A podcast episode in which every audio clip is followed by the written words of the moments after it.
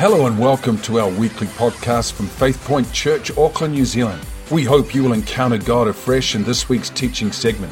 If you enjoy this podcast and would like to hear more, then you can visit us at www.faithpoint.org.nz. And now for today's message. I just want to, because I know time is of the essence in, in many ways, I want to uh, make sure I stick to the point. Um, and the reason I've chosen preeminence of Christ this morning and thank you for the invitation, by the way. And thank you. It's lovely to be part of your family and part of what God is doing with you. Linda and I love the fact that we can work and partner with you in ministry. It's a real joy for us, James and Viv. So thank you and your church. Um, very dear friends, and we value that today more than ever before. Amen. And um, yeah, just to, you know, I, I do believe as I read in the media and I look at social media and many things that are going on in um, you know that's coming across our TV, particularly internationally and locally, is that there's a real attack upon uh, the, upon Jesus Christ. The Antichrist spirit in the world is rising up, and I really believe the world is doing its best to eliminate anything to do with Jesus Christ. And so I want us to be reminded this morning just how important it is for us, the church, to recognize what Christ is doing within us right now and what he's saying to us. So, my first initial start of the meeting is just to introduce to us again a fresh um, view of the preeminence of Jesus Christ as Lord of the church. So, you know, there's a real fight for the truth today. I really believe there's a heavenly fight. It's about the truth as to who Jesus is to us and to the world. And the integrity of Jesus is under attack.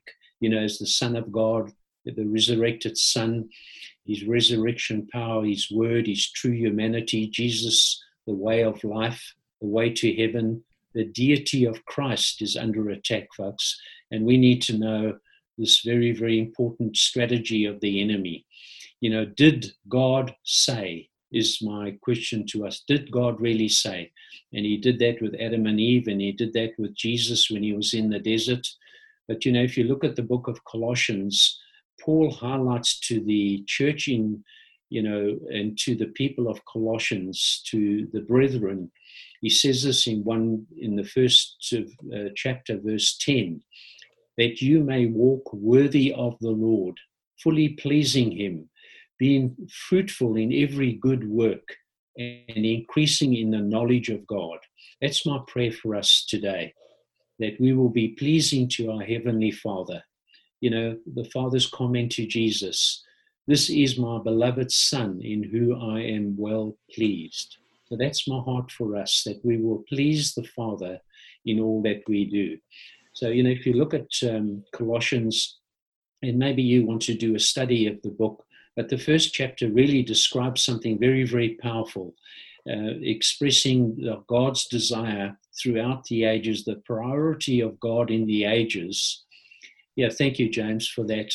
That whole, um, you know, slide demonstrates for a little bit of study in the book of Colossians who Christ is, and it really speaks about those areas of the, the universal government of God, the reconciliation, the word, and the word of um, knowledge, wisdom and knowledge, personal observation, and you know, living in Christ or living as as Christians today. So let me just move on with this. You know, in all things, Christ is the preeminent one, is what Scripture says.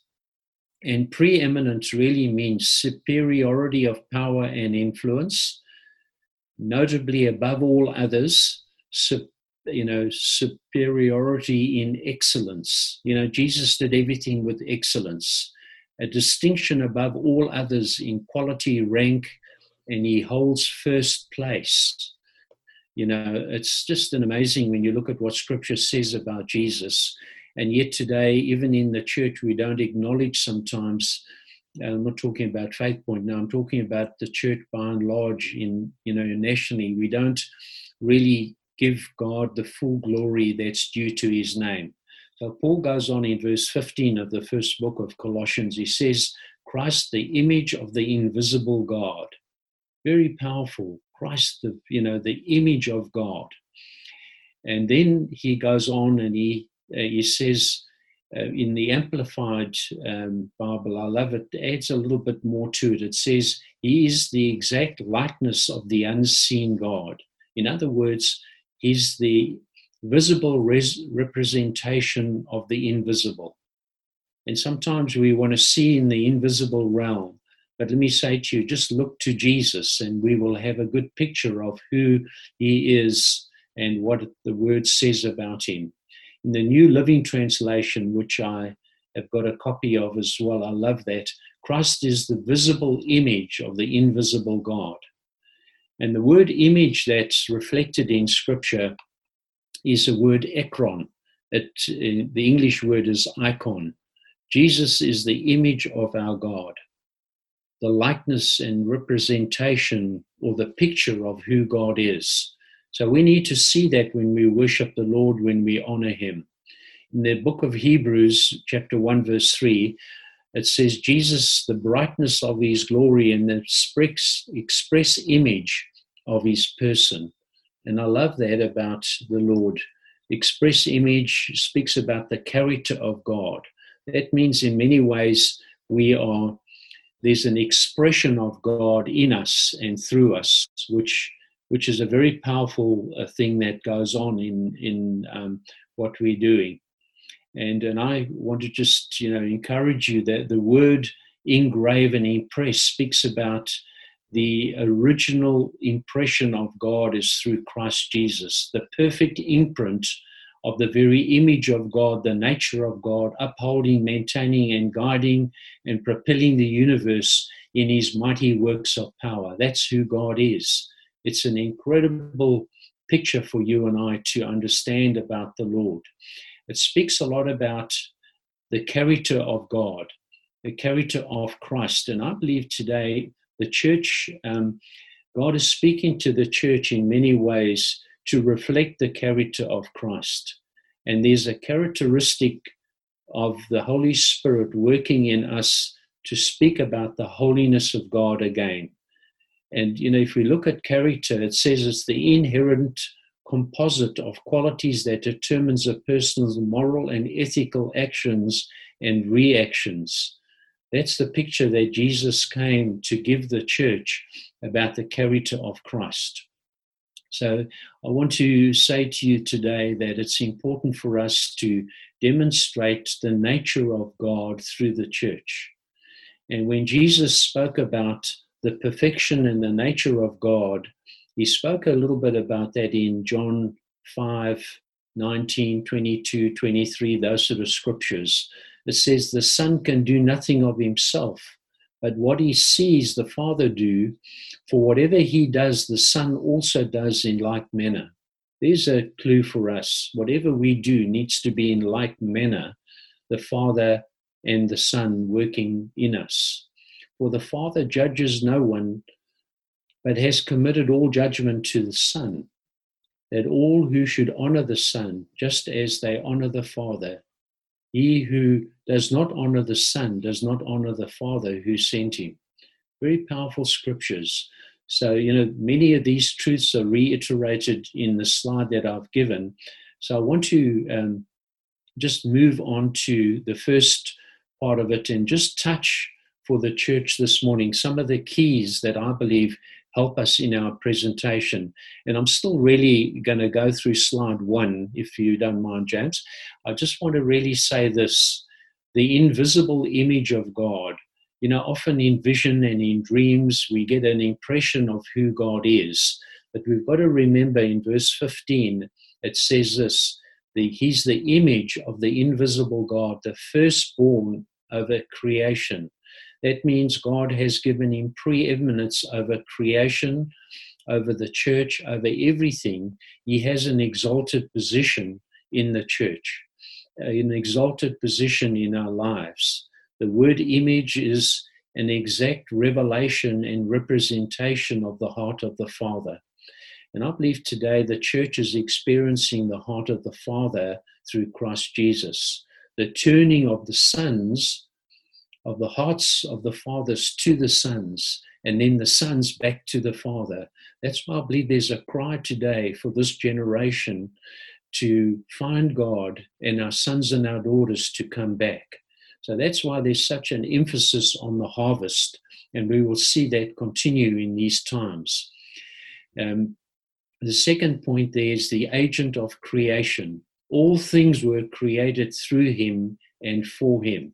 If we remember that, we'll, we'll know and understand the authority that God has got in Christ the authority over cosmic powers. Doesn't matter what the enemy's doing, we've got to know that Jesus rules and reigns in the universe today. And anything that's happening is by the express permission of God. So, this coronavirus, God knows all about it, when it's going to end, how it's going to turn out for us. And in some ways, it's God getting our eyes off things of the world. You know, everything that could be closed down is being closed down our sports stadiums, um, our economies, our cinemas, our places of, you know, of focus in fashion and concerts and superstars. Jesus is our superstar. And God's saying to us, I want you to get your eyes off the world and on, back onto Jesus. He's the sustainer. And, you know, it says in that scripture, and he is before all things, and in him consist all in him all things consist. That means he holds everything together in your life, in my life. Christ is the sustainer of every godly principle in the world. And he is reiterating that over and over as head of the church. The next point. He is the head of the body. If we recognize we're the body under his control, the church is going to move into the inheritance of the firstborn. And I believe that, you know, what God is doing in Christ is focusing us back on Jesus as the head. And as we listen to the commandment of the head, or the commands of the head again, and he says, Rise up, church, declare who I am, worship me in spirit and in truth. We're going to see some incredible things take place in the church in these days. And I believe this is a pre a, a pre a reset or preset time, you know, time that God is working in us, showing us his supremacy over all things, including the church. And when you look at that scripture, I noticed there were a couple of things that I want to remind us of today as to what they are. And it's important for us to just see those so that I can just quickly remind us. He's the image and the likeness of the manifestation of the invisible God through the Holy Spirit. That's his supremacy. That means, as the firstborn, he is sovereign over all creation. He's the creator, in other words, the architect, the builder, and his goals in the universe will be fulfilled. He's the sustainer and the head of all in the church. He's the firstborn from the dead the preeminent one. Moving to slide two, I just want to say something to you that really shook me in a way. It says, He pleases the Father. Let me say to you today, there are many things we can do that will be loved by the Father continuously, but do we please the Father in what we're doing? And Jesus pleased the Father by his obedience. And I think that's a key for us today. Let's do and be obedient to what the Father's saying to us. It says, having made peace through the blood of Jesus. It's a very key scripture. Blood satisfies the holiness of Christ shed on the cross to satisfy the demand of God for holiness. He established peace through the covenant that we live in today. So the peace of God should that surpasses all knowledge should govern our hearts and minds in Christ Jesus. The second point there is he reconciles us through his death. Let me say to you, the church is called, I believe, to a ministry of reconciliation, to re- reconcile man back to God. And I see that ministry growing in the church that we are going to minister powerfully in and through the blood of Jesus to reconcile man back to God. to restore the harmony and the fellowship that God first created. Lives in us as a hope of glory. What a powerful one of my current prayers and you know regular prayers is Christ in me, the hope of glory. Christ lives in you and me. And this is not head knowledge, this is heart knowledge. And God wants the church to have true faith, to believe that He responds uh, to us as He lives in us. The hope of His glory in context is that, you know, God through Christ forms His perfect character and nature in us. We have a hope, but our hope is always in Christ. Our dependence is on Him who dwells in us, the Lord Almighty. I think it's still beyond our imagination and our thoughts to know that a holy God dwells within us. So when we face challenges, we face them in Christ, and He is adequate, more than adequate, to help us resolve those. Moving to slide three wisdom and knowledge. I believe that more than ever before, the Lord is, you know, giving us some very clear indications what He wants to do with us. Being knit and being knitted together in love is what that uh, treasure, that scripture in two verse uh, Colossians two verse two and three speaks about. You know, I'm more and more convinced that the Lord is knitting us together. I know that God is a knitter, and He knits us in relationship with Him, but also with one another, so that the hidden treasures of wisdom and knowledge can be expressed through the church, through us, because we are in unity, believing God for great things. Now, that is happening throughout the world as we look together. Why? Because when the early church prayed together in one accord, the Holy Spirit came down. I think it's going to be no different for us as the body unites together in these end times. And then Paul says, not worldly philosophy. Let me say to you, philosophies of the world are being, you know, broadcast in every medium today. Why? Because the enemy knows his time is short. Worldly philosophies and religious traditions will keep us from understanding who Christ is. Don't let the enemy cheat us. The word cheat in that scripture in uh, 2 verse 8 speaks about plunder or take captive our lives. The enemy cannot plunder your life or my life moving on in uh, personal observation, um, we are alive in Him. Uh, I just really want to come back to this. I, I love what it means in the scripture that, you know, as we pray to the Lord for wisdom and counsel, the Lord speaks through His Spirit to us and He gives us um, strength and power to know the wisdom and the knowledge of our Lord Jesus Christ. Very powerful thing to understand what God is doing. In verse 16 to 23, I'm just going to touch on one thing. The substance, our substance comes in Christ. Very powerful thing uh, to understand that God wants us to know that you know our faith is the substance of things hoped for. That means everything we do is in Christ. Our substance is of Him and in Him. Why? Because the enemy will cheat us of our reward if we don't take notice of that. So I'm going to move on um, and go to point five because I don't want to go over my time this morning. I'm very conscious of that. Um, and I'm really going to encourage you to spend time on this and let it sink into your heart. Do a bit of homework. In, in chapter in my point five, living Christian living or living in Christ. He is our life. We are hidden with Christ in God.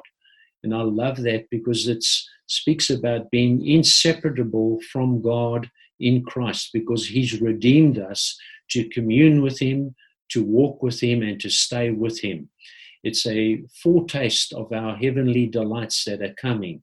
We are united with Christ we live in in him. Ephesians 2 6 says, God raised up, raised us up. In other words, we've been raised up with Christ, seated with him in heavenly realms.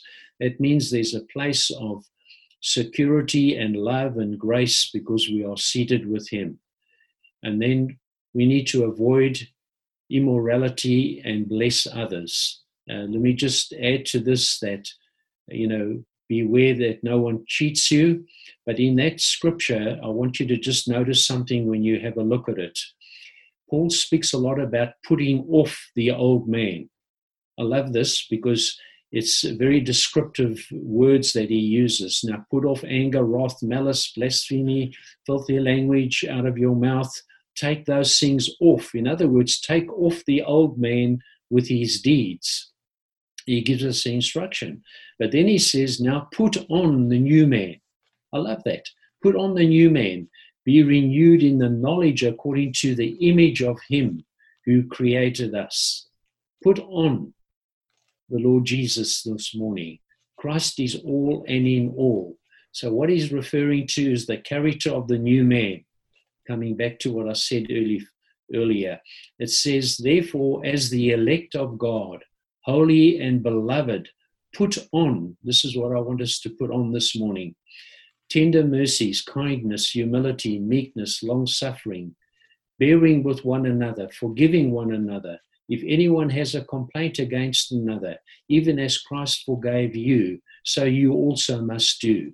Then Paul finishes off and says this But above all things, put on love, which is the bond of perfection. So, my prayer in closing for us this morning is cast away all things that don't belong to the Lord or to anything of self indulgence attitude, speech, prejudice of mind. Uh, and this morning, I want you to put on Christ Jesus. So I thank you for this in, in my opportunity to share with you this morning. Amen. Amen. Thanks, Len. Um, you've done very, very well to get a snapshot of the book of Colossians there. Um, just let me just uh, have a bit of a chat with you, Len, while we're all focused here. Um, I noticed that with a lot of the content that you're sharing with us today, uh, the focus has been on the nature and the character of Christ. Uh, do you think uh, with this uh, this current global di- dilemma that some of the some of the things that we're seeing in terms of what the reset means for us? Because I guess m- my thought on this has simply been is that um, the way that the church has been operating has simply stopped. Mm. It's it's come to a grinding halt, um, and none of us could really foresee to the extent of how this has happened because it's it's a global halt. Mm. Um, so I guess when God stops something, um, we've got to analyze why has He done this, and uh, when we restart, w- what are some of the things that we that we see that should be different? Yes. So my question, Lena, is, is that uh, with the reset, what, what are you seeing God do um, across the global church? What are some of the things that you feel that He's saying to the Church of Jesus right now? You know, that's a good question. Um, I do. I want to go back to something that I saw very vividly uh, when I was in a meeting about three years ago, and uh, it was I had gone there to share in the city at one of the churches and they called the leaders together and they asked me to share. But as I got up to share, I felt the Lord say to me, "Now I want you to speak about um, about our responsibility to communicate back to the Lord in what He's called us to do." And you know, understood something there very clearly that God was saying, "My house is a house of prayer." And then I felt the Lord say to me out of uh, you know two uh, Chronicles seven verse 13, 14, and 15. He said, Even though there's pestilence in the land, you know, and the locusts have come to devour the crops, he said, If my people will humble themselves and pray, um, seek my face, turn from their wicked ways. You see, I, I saw sort of uh, a number of things there. Even though there's pestilence like there is today, uh, like these locusts devouring parts of, of nations like Kenya, um, Ethiopia, the, the um, size of the locust swarms are so big, they're bigger than the, the size of the city of New York. in 30 minutes, they can devour every living thing on the face of the earth in a nation. In 30 minutes, there's so many of them. And I've got a story from a pastor friend in uh, Ethiopia that they've just gone through that. And he said it's too frightening for words to see that happen. And, you know, then, but uh, coming back to the scripture, I really believe that there's a covenant relationship that God calls us to that in some ways we've ignored. And that's to bow, go down, you humble yourself. Why does God say that? I believe is because we've had too much pride, pride of self. We can do this thing, God. We'll build your church. We don't need you to build it. We can build it. You know, humble yourself, pray. You know, really earnest prayer. It means daily prayer. Seek my face. It means get our, th- our eyes off hands. God, give us, give us this, give us that, give us the nations. Jesus said, I am the giver of nations. You know, I, I am the Lord of nations. I'll give the nations to you, but come, come through me. Turn from your wicked ways. In other words, pride, uh, self indulgence. Um, you know, we can build this thing, Lord. We'll build the Tower of Babel. Don't tell us how to do it. And then God says, I will forgive your sins. I will hear your prayers. And He said, I will heal your land. Those are exact things that we need today. And then in verse 15, he says, The promise then is, My ears will be open and my eyes will be attentive to the prayers made in this place. I really, you know, in a way, in my heart, sense that God is bringing us back to that very place uh, where the church prays. So it's not like we're not praying. I've seen prayer increase, but I do think that, you know, God wants us to turn the tide of evil in the world today, we need to pray. And I believe that's our secret, that's our weapon, that's our power, that's all in God. Amen. I guess um, I guess part of that is you know every Christian inherently knows that uh, we're called to pray. Uh, mm. the disciples, the early disciples, they um, they were aware of their shortfallings, and when they watched Jesus, they said, "Lord, teach us to pray." you know they saw that he had something that that, that was um, vacant and missing from their own life so i wonder if it's it's not even just so much a call to pray but a, a call to a greater connection uh, with christ as um, you know i remember a couple of years ago i was in my daily devotions and the lord said to me uh, stop skimping on on the word stop skimping on the word and I, I knew exactly what God was saying. He was saying, you know, you're just not giving the right attention and the right amount of time uh, to the word. It was like, uh, you know, word light, uh, yes. and and He wants the church to go deeper and to find that connection. I can't help but think, you know, when Jesus challenged um, the money changers in the temple, mm. who had uh, turned the objective of the temple, which was my father's house, shall be called a house of prayer. You've yeah. made it a den of thieves. That mm. that a lot of other um, uh, activities had entered the daily life of God's people, and they'd made it everything about what it shouldn't be about. Yes. And Jesus turned the tables of the money changers over. It was a it was a display of huge emotion by the mm. Son of God and yeah. I'm sure there would have been many, many people quite surprised at the mm. at the gravity of the way that Jesus dealt with the situation at the time. Mm. And I guess what I'm a little bit afraid of is that if we don't get this reset now, mm. um, we're going to move out of this, and and and the money changers, so to speak, are going to go back and reset their tables and carry on with business as usual. Very good point, James. Very good yeah, I, th- I think that's um, you know that money changing. I think is that if we look at the world economy today, we have had our eyes on finances, money, the, the mammon, and, and I think you're absolutely right. That's what our eyes have been on. God shut down our economies, and I think many things will change in the economy going forward. And God's going to teach the church, you and I, um, and everyone involved how to keep our eyes on Him for the future. And I think this is going to be a challenge because following on from where the church is today, and the resetting that's taking place in financial finances of the world, in ability to exchange money and to um, you know buy and sell. You know, you can be reassured that a, a system is going to be put in place that's going to make it more difficult for us as the church and believers to interact in the financial ways. And I think that this is a preset reset of, you know, control in the world today. Right. How do you control a nation? I mean, we've all just been controlled on what to do and how to do it over the last three weeks. And uh, it shows you how easy it can happen. The next thing is, you know, if you want to go down to the supermarket and buy some money, well, here's a card or here's something, you know, to, uh, you know, that you can exchange with. So, you know, I think we are moving very quickly into a controlled society today.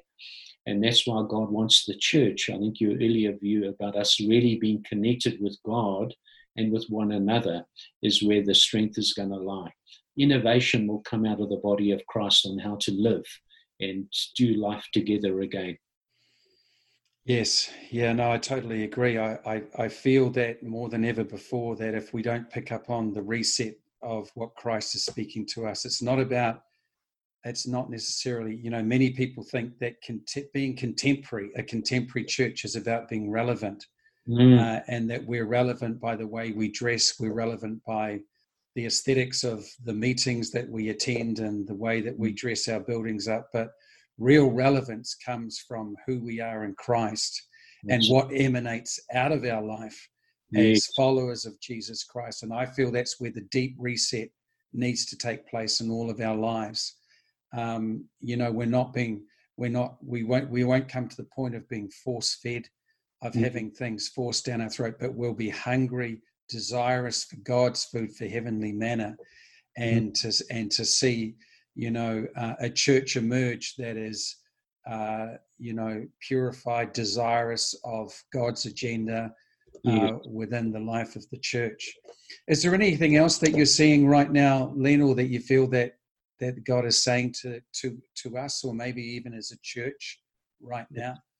Well, you know, I, I do really believe, James, that um, you know, just listening to you talk, um, you know, you're talking from an apostolic um, viewpoint about where the church is today, and I think that's what's going to make the difference uh, for the church. Uh, we've had, you know, a lot of pastoral care and um, over many years, but God is now shifting the church to become an apostolic people, people sent of God, but they have to be strong in the Lord and the power of His might. And I, I really want to say that to you as Faith Point. Well done for focusing on making strong believers um, in your church. The equipping of the saints for the work of the ministry has been your focus.